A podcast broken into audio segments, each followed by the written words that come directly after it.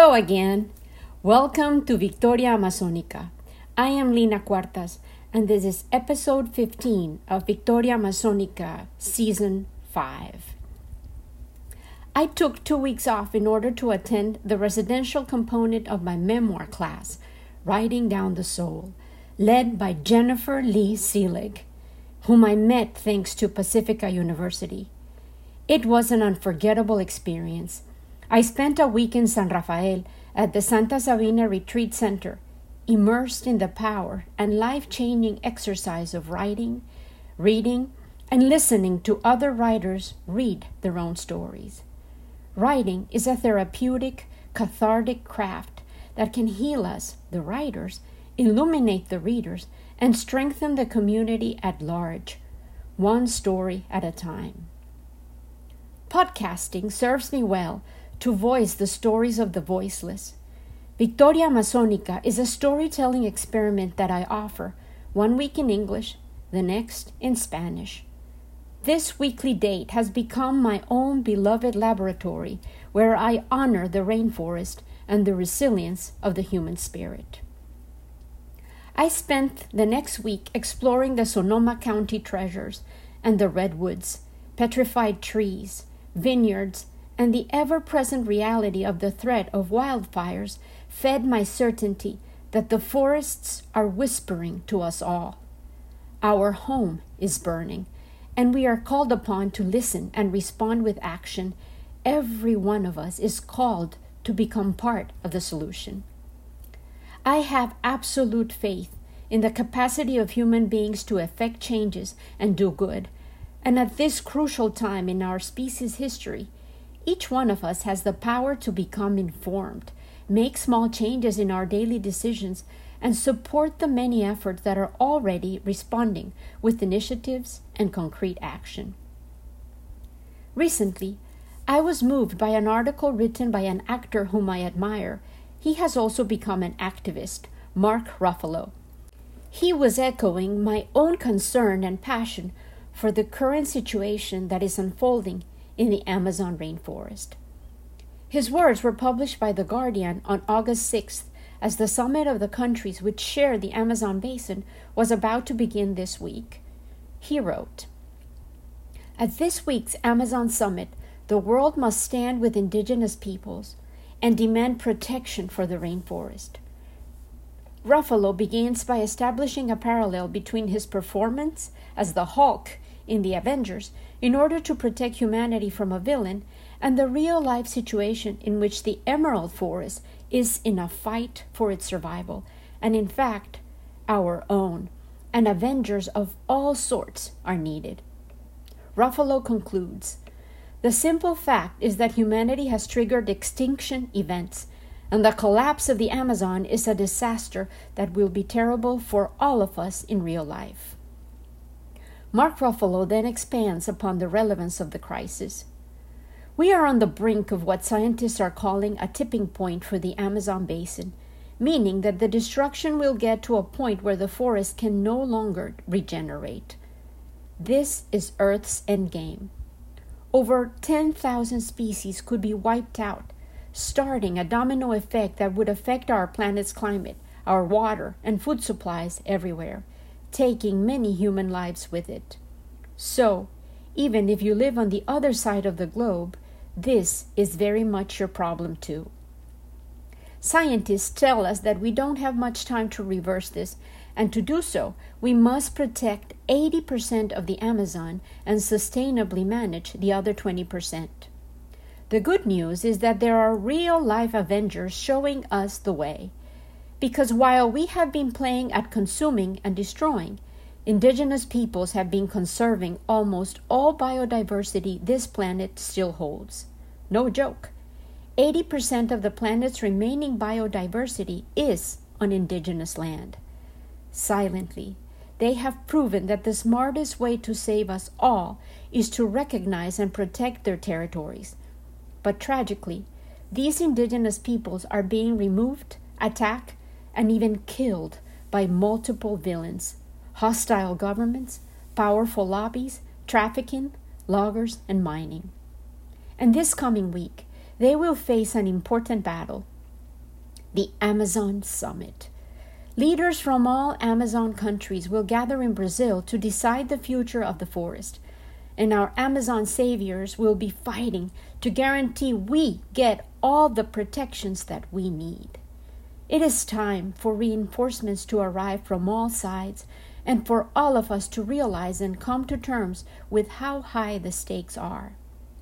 Indigenous wisdom says that the decisions we make today should result in a sustainable world seven generations into the future. This is a calling from the children of the generations that will follow us. We are all being asked to assemble and awaken what is heroic within us. Let's pledge together to help them. He concludes with a powerful assertion. I've heard it said that there used to be many environmental issues, but now it's all one struggle for life itself. Regarding the Amazon summit, in a release by the Associated Press release, Evaristo Sa quoted this week many of the participants in the Amazon basin events, and in their own words, they are underlining the spirit of Loren McIntyre's words, with which he concluded his landmark book about Amazonia. As he closed his magnificent opus, he wondered Is the enormous, complex Amazon basin a treasure chest or Pandora's box? The Amazon summit is taking place at this very moment. Indigenous leaders from across South America called Monday for bold steps to protect the Amazon and their ancestral lands. Brazilian President Luiz Inácio Lula da Silva will host fellow regional leaders Tuesday and Wednesday for the first summit in 14 years of the eight nation Amazon Cooperation Treaty Organization, ACTO, which is seeking a roadmap to stop the destruction of one of Earth's crucial buffers against climate change. Native leaders who took part in pre summit talks last weekend in the host city, Belém, called on Lula and his counterparts to create new indigenous reservations, one of the best ways to protect nature, according to experts, and rethink the way the world views the rainforest. The forest isn't an oil well. It is not a gold mine. It is our temple, said one leader, Nemo Guiquita, head of Ecuadorian Indigenous Confederation Confeniae, which represents 1,500 Amazon communities.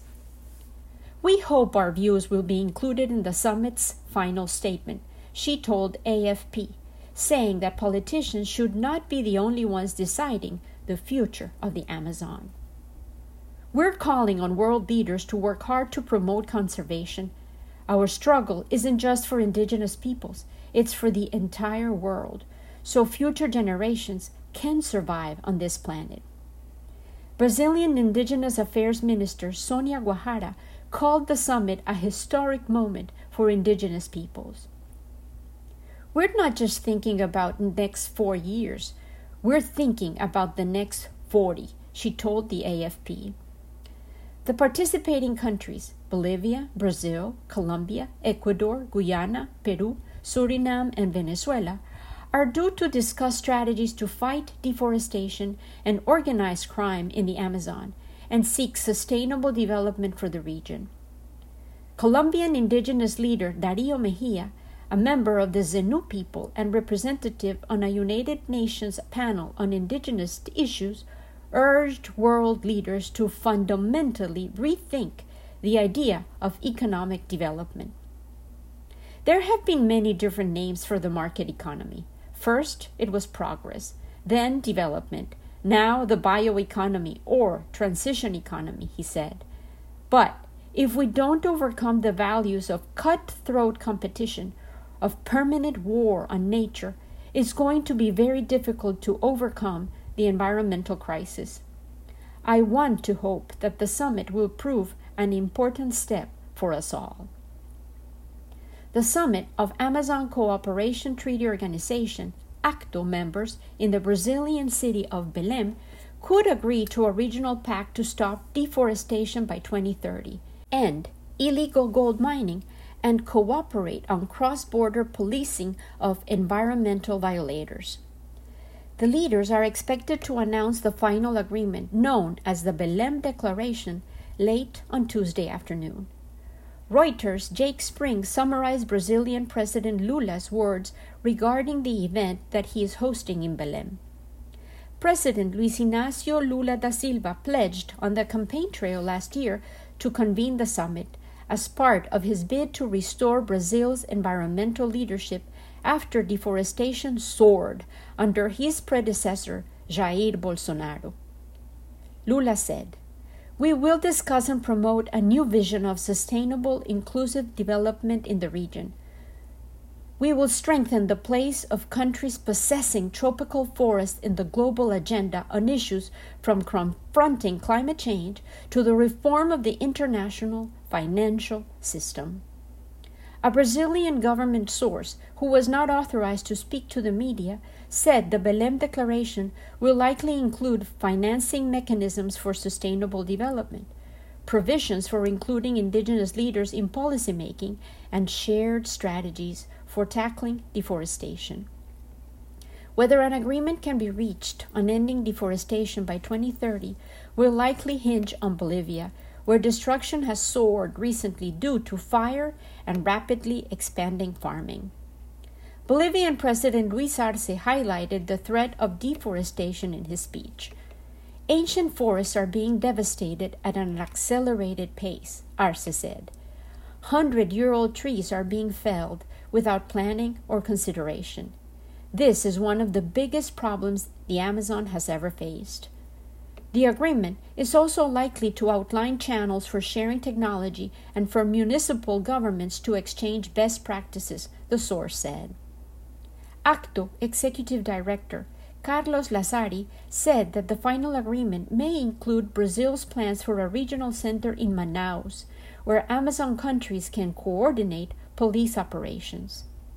The final agreement is likely to protest what the region sees as unfair trade barriers implemented in the name of environmental protection, CNN Brazil reported, citing a leaked draft of the declaration. On Wednesday, Amazon countries will also meet with leaders of the Democratic Republic of the Congo and Indonesia, looking to issue a joint statement from the world's three major rainforest basins Norway and Germany, which have funded Amazon preservation, and France, which controls the Amazon territory of French Guiana, will also participate.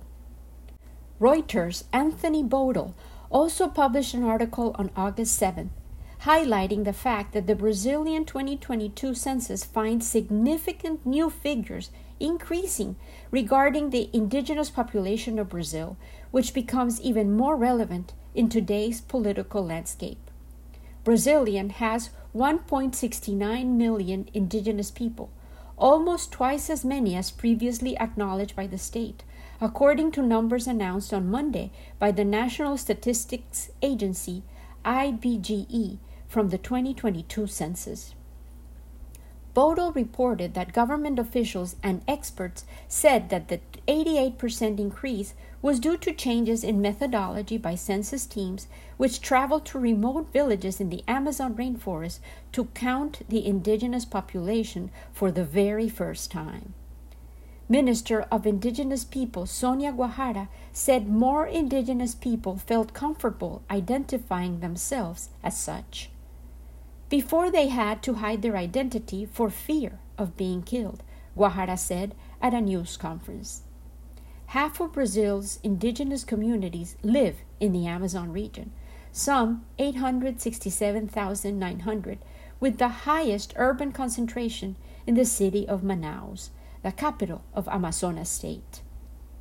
The 2022 census, for the first time, included a direct question enabling indigenous people to identify themselves instead of previous categories based on race and color, said Leonardo Barros, a social science professor at the Federal University of Viçosa in Minas Gerais.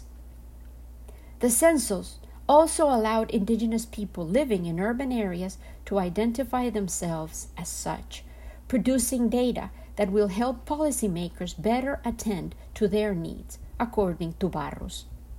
But the main reason for the exponential growth in numbers, besides higher fertility rates among the indigenous communities, is the rise in visibility of Brazil's indigenous movements, he said. When you have strong indigenous leaders bringing positive connotations to being indigenous, this encourages people to begin identifying themselves, Barros said by telephone. These survival issues are more urgent than ever, and that is precisely why Loren McIntyre's words and questions prove to be prophetic once more, visionary and necessary. Will we ever be able to see beyond the treasures to be exploited within the dense vegetation and waters of the Amazon to the superlative value of a living, thriving, healthy forest? Loren McIntyre titled his conclusion afterward Amazonia, Treasure Chest or Pandora's Box. He begins by sharing an encounter that he had with one of the strangest creatures that inhabit the basin, a tamandua. Regarding the position of the anteater that he encountered, McIntyre uses the descriptive phrase at bay, which means that the peculiar animal was close, but it did not confront him directly. The encounter happened while McIntyre was alone on a forest road. McIntyre then tells us He looked like he'd landed from Mars on a rainy day. The tamandua faced me and brandished his powerful claws. I was amazed at his courage, for he stood only two feet tall. I had never before seen this species of anteater. It was a black tamandua capable of ripping apart a termite nest or even an intruder such as I, if I ventured too close. I snapped a picture of the outlandish fellow and then went after him with a big stick to drive him off the road. He held his ground, still facing me with open arms, almost inviting attack. I prodded and whacked him again and again until he backed away in the rain and finally retreated into the forest. I may have hurt the tamandua, but at least I saved him from workmen who might have had him for lunch. Then McIntyre adds commentary. No creature in Amazonia has had to stand up to a man for 99.9% of the time since the Great Basin was first carved out of the continent. Whereas in Africa, humanity and its hominid predecessors have been part of the ecological scenery for perhaps three million years. People have arrived so recently in Amazonia that in the forest their presence is anomalous. Archaeologists estimate that Indians reached the New World less than 20,000 years ago. Africans and Europeans have come only during the last 500 years. With the arrival of the recent waves of human habitation came the technological skill to muck up the natural order irrevocably. Regardless of humanity, nature is always on the move in Amazonia, McIntyre reflects. Climate constantly alters relationships among organisms and environments. Habitats are severely uprooted by annual flooding, periodic drought, and occurrences elsewhere on Earth, such as volcanic eruptions and glaciation. It is not catastrophic natural events, but the ongoing human assault on existing ecosystems, resulting in day by day extinction of species and possible long term changes in world climate that alarm people who have become aware of deforestation in Amazonia. Concern has reached so deeply McIntyre pointed out that in my Virginia neighborhood, a child was selling homemade bracelets to help save the Amazon forest. But most of the world's people are much more concerned with basic needs of food and shelter than with saving trees somewhere else. The notion of saving the Amazon is new. As a voyager on the Amazon in the mid 1930s, and after that with a major in Latin American culture at the University of California, I never heard of such a thing. I studied works by 19th century travelers and 20th century pundits who mostly extolled the wonders that hard work and modern technology could achieve in developing the region. That seemed sensible, as with most of my generation, I believed in progress. My anthropology guru, A. L. Kroeber, the dean of American anthropologists, once said, It is pleasant to believe in progress. It makes my times and my ways superior to all others. McIntyre continues by giving us a historical summary of the changing South American political situations and how they have altered the landscapes in the Amazon. In the 1950s, I produced films for governments that hailed the progressive conquest of the wilderness by frontiersmen, followed by dedicated educators. In the 1960s, I worked with the U.S. Agency for International Development in South America. Agency advisors taught people of Amazonian nations how to prosper with better techniques for cutting down forests, cultivating the soil, building roads and cities, and improving health and education. The goal was to approach U.S. standards of living. Yet, Loren McIntyre very adamantly underlines the truth that relates directly to the contemporary efforts of the Amazon Summit in August of 2023. No effort to save the Amazon can succeed without taking into account all of the Amazon basin countries' aspirations for economic and social progress and their citizens' wishes to live as well as affluent people in other countries, which are brought into their lives daily on the ubiquitous TV screens. In Brazil, efforts to save the Amazon clash with the national policy of integrar para não entregar, which means integrate, less sovereignty be lost. Brazilians at all levels of society are convinced that countries near and far would like to steal the Amazon as if it were a tropical Antarctica up for grabs.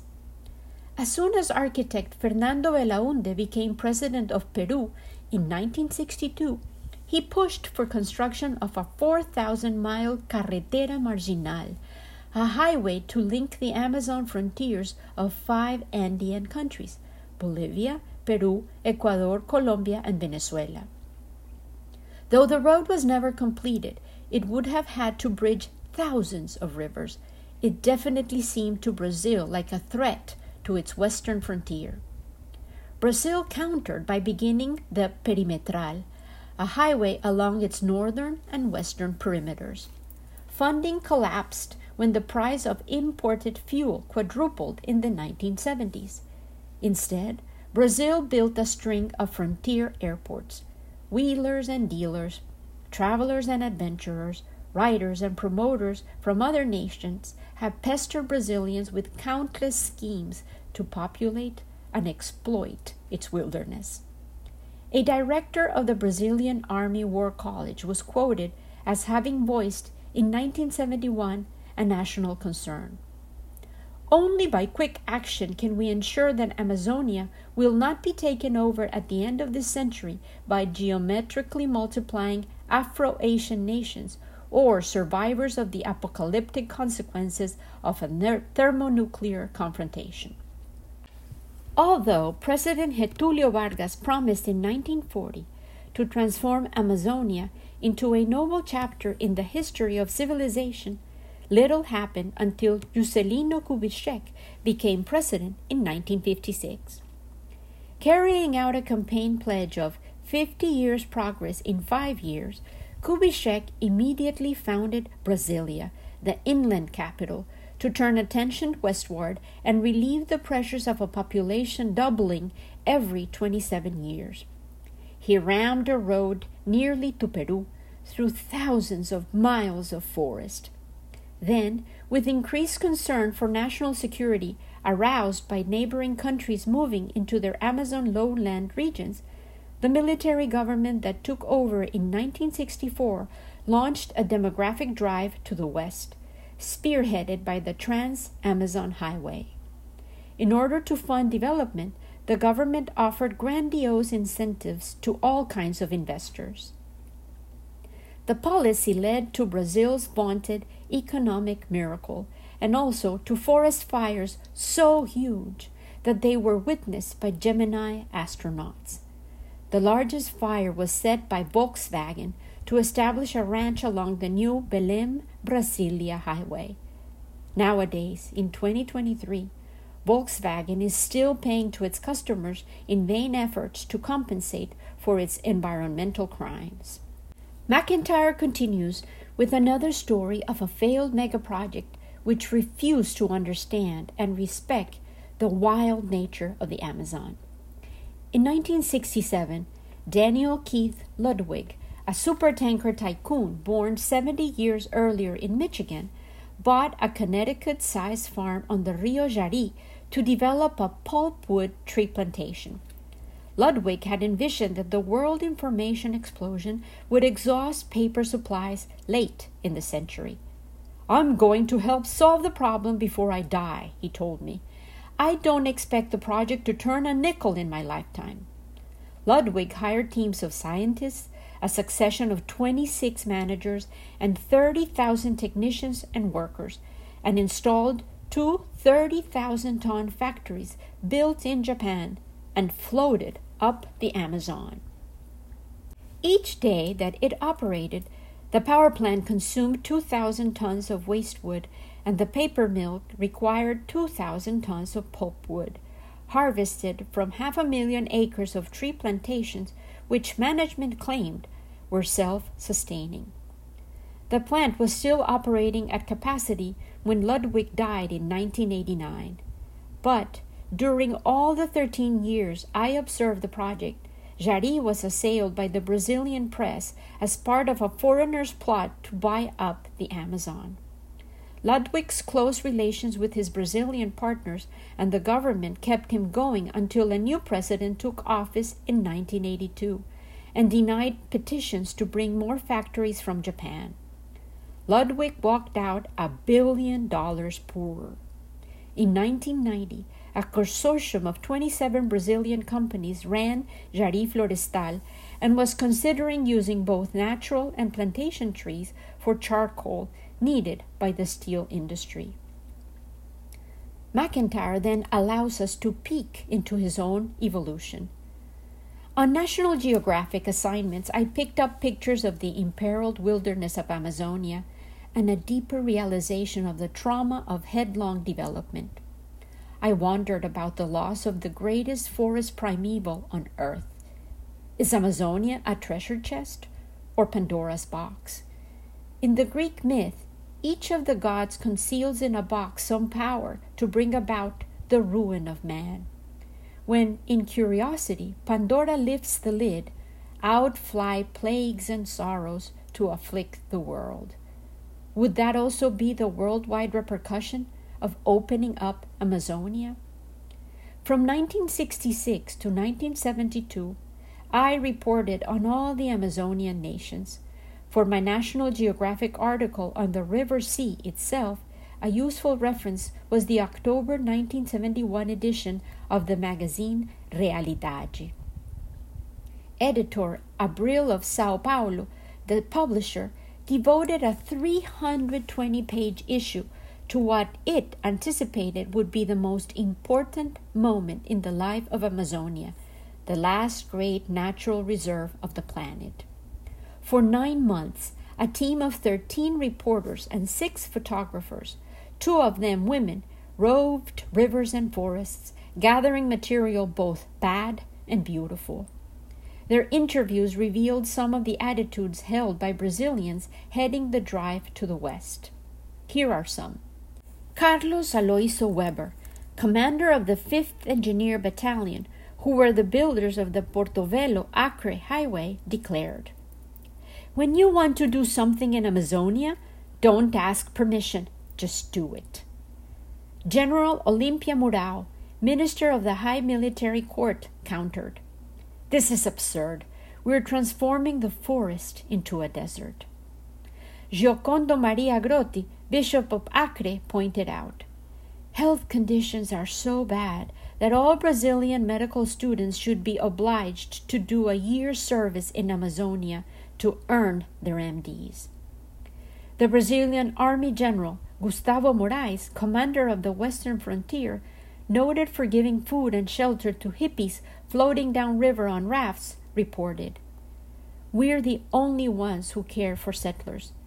When we ask help from other ministries, they send belles lettres, which is humanities in our current educational terms, students who descend from the plane wearing that save the Amazon look on their faces. How naive. Francisco Meireles, 63, the famous Funai agent, engaged with his son Apoena, a friend of mine, in pacifying the Cintas Largas Indian nation commented with me and pondered. If the government can't solve the social problems of the big urban centers, how can it solve the problem of forest Indians? In order to help us understand what he witnessed, McIntyre again shares his own experiences. He wrote, I traveled in Amazonia every year, either on assignment or on my own. Every five years, I looked up old friends at kilometer 46 along the Trans Amazon Highway west of Altamira on the big bend of the Xingu. I had first met them in 1971. These were some observations McIntyre made in 1988. Cicero de Mello, a black man born in the dry Northeast, explained We're urbanizing. I had to sell part of my 250 acres in order to pay taxes. Once blond, now gray, Gaucho Derli Schutz and his wife Maria had pulled up stakes to move 180 kilometers further west on the Trans Amazonian Highway. We married off 12 of our 18 kids and sold out land for enough money to pay for a smaller house and a farm with hired hands. I found Adao Morais in Belém, in 1969, he had backpacked 2,500 road miles from Porto Alegre to kilometer 46 with his wife and two small children. I tired of death threats from big shot politicians who had eyes on my farm, the best all around. After my son Tito took off for the big city on his motorcycle, I gave up. This was his summary of the situation as the 1990s began.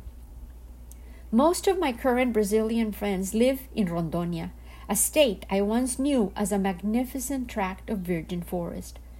By 1991, 14.6% of it had been logged and burned, according to the scientist most skilled at monitoring deforestation, Philip Fearnsides of the Amazon Research Institute in Manaus. Bisecting Rondonia, Highway BR 364 is a conduit for contamination of the ecosystem, like a dirty thread left in a wound. For many years after a Kubitschek crew reached Porto by crossing corduroy causeways of logs laid in swamps, the road remained a mud hole in the wet season and a dustbin in the dry. Nobody fussed about it except colonists who emigrated from failed coffee farms and oversized families in southeastern Brazil. They built well, but at first they lacked medicines, tools, diesel oil, school books, police protection, and other amenities that usually accrue to hard-working Brazilians, but none of that had reached them because the road was bad. In the early 1980s, the World Bank paid for one third the cost of paving the highway for the same reasons that interstates are paved in the United States. 18 wheelers soon rolled on BR 364. The road brought auto parts and paramedics to frontier towns. At peak, as many as a 100,000 settlers a year trucked and bussed into the state. Under dripping trees, 40,000 miners dug holes to search for cassiterite, an alluvial form of tin. My friends, the Ureu Indians, lived where the pristine watercourses radiated out from the center of Rondonia, surrounded by aggressors for centuries, but never approached peacefully until the 1980s. they had been saved from extinction, unwittingly, by Britons who smuggled Hevea brasiliensis seeds out of Amazonia in the 1870s. The consequent collapse of the rubber trade allowed Indians several generations of near respite from guerrilla war with rubber gatherers. But with BR 364 paved, the snarl of chainsaws forewarned the end of their isolation. World Bank funds for medical posts and demarcation of Uru-Eu-Wau-Wau tribal reserves evaporated. By 1990, settlers outnumber Indians 300 to 1. BR 364 has become a symbol of the assault on the world's rainforests. Environmentalists throughout Brazil, the United States, and Western Europe, largely middle and upper class whites, demanded that their governments stop the World Bank from abetting the ruin of Amazonia's rainforests. The road building efforts sputtered. No money remained for maintenance of the billion dollar BR 364. During the burning season in Rondonia, I asked my friend and forest guide Mauro Renato what he thought about the international outcry to protect his beloved forests. Mauro, born in 1961, had lived many years among Uru-Eu-Wau-Wau Indians, so little affected by civilization that they wore no clothes whatsoever. He was the only white man that spoke their language. He still worked for the Indian Agency and held down other jobs. Mauro married an archaeologist and was visiting friends in Porto Velho with her and their two children. They were all dressed in Tarzan costumes for a children's party when I visited them. Mauro shook his head. Save the forest? We can, you know. It's not too late.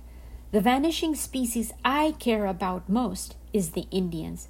But FUNAI, the agency tasked with protecting the indigenous people, has no money, even for medicine. The boys I used to hunt with are now grown men. They go to the mines to beg for gifts. His wife, Maria Lucia, spoke her mind. Brazilians, especially on the frontiers, have grown up believing it was glorious to conquer the West, like the pioneers in your country. Now it seems we are doing wrong. Some of us think the real motive for stopping progress in Amazonia is to keep us underdeveloped, so you, Americans, can stay on top. But never mind, someday Brazil will join you up there. But thinking of mushroom clouds of smoke towering above the forest, I demurred. How very apt for Loren McIntyre to demur, a verb that means to object, to counter. Loren McIntyre wanted to state his own, very different opinion. He asked Maria Lucia, Could it be that Amazonia might be a Pandora's box? Maria Lucia smiled wryly. She knew the Greek myth well. When it came time to go, Loren McIntyre was filled with saudade, an untranslatable Portuguese emotion composed of nostalgia, yearning, melancholy, remembrance, and lost love. My frontier friends walked a few steps with me out into the smoke reddened Rondonia sun, he tells us. Charred fragments of incinerated ecosystems spun softly down from the soiled sky. Specks of ash smudged the Tarzan costumes. As I leaned to kiss her cheek, Maria Lucia recalled the conclusion of the Greek myth. Remember, Loren, one power remains in Pandora's box hope. Hope. The same power on which I rely often to close my episodes, and which to some means delusion, and to others real expectation of the capacity to effect change, to change direction, to make amends. Yet, hope is powerless without action. When you read the original Greek myth of Pandora, it is ambiguous. Was hope left in Pandora's jar, which was the original container she carried, as the last of the evils unleashed in the world? Is hope merely the fool's persistent addition to the illusion that things might yet improve? Or is hope a hidden gift, the belief in things yet unseen, unsuspected, unimaginable in the present moment, yet unfolding underneath the evident fissures, the moving tectonic plates, the ever flowing rivers, the still emerging mountains, valleys, and always astounding capacities of nature for reinvention, recreation, and defiance, modeled perfectly by the wild Amazon itself. May Her Majesty the Amazon still astound us with her very own series of Victorias Amazonicas? I will focus on the persistent belief of indigenous cultures of the Amazon in the importance of holding opposites simultaneously in the future, balancing the evil and the good, one in each hand, and we will explore the cosmogony and love letter that exists for contemporary humanity in a sacred place hidden within the Colombian Amazon, Chiribiquete, where timeless art created on limestone cliffs whispers deeper truths, and proposes radical new, yet also ancestral values to help us realign our purposes and our paths.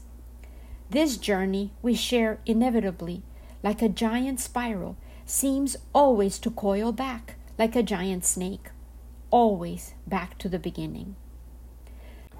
The manifesto and conclusion of the Amazon Country Summit was already published today. No commitments on regional deforestation strategies were achieved. Yet, perhaps, their signed commitments and shared proposals might allow us to see the emerging croquis of a new reality of cooperation and interdependence among the nations that share the bounty and peril of the Amazonian basin, river, forest, people, and trunk of treasures, all of which are more valuable as long as they remain vital, a pulsating heart within the emerald green of the forest, a crucial organ for the health of the earth as a living entity. With love and hope always, Lina. Thank you.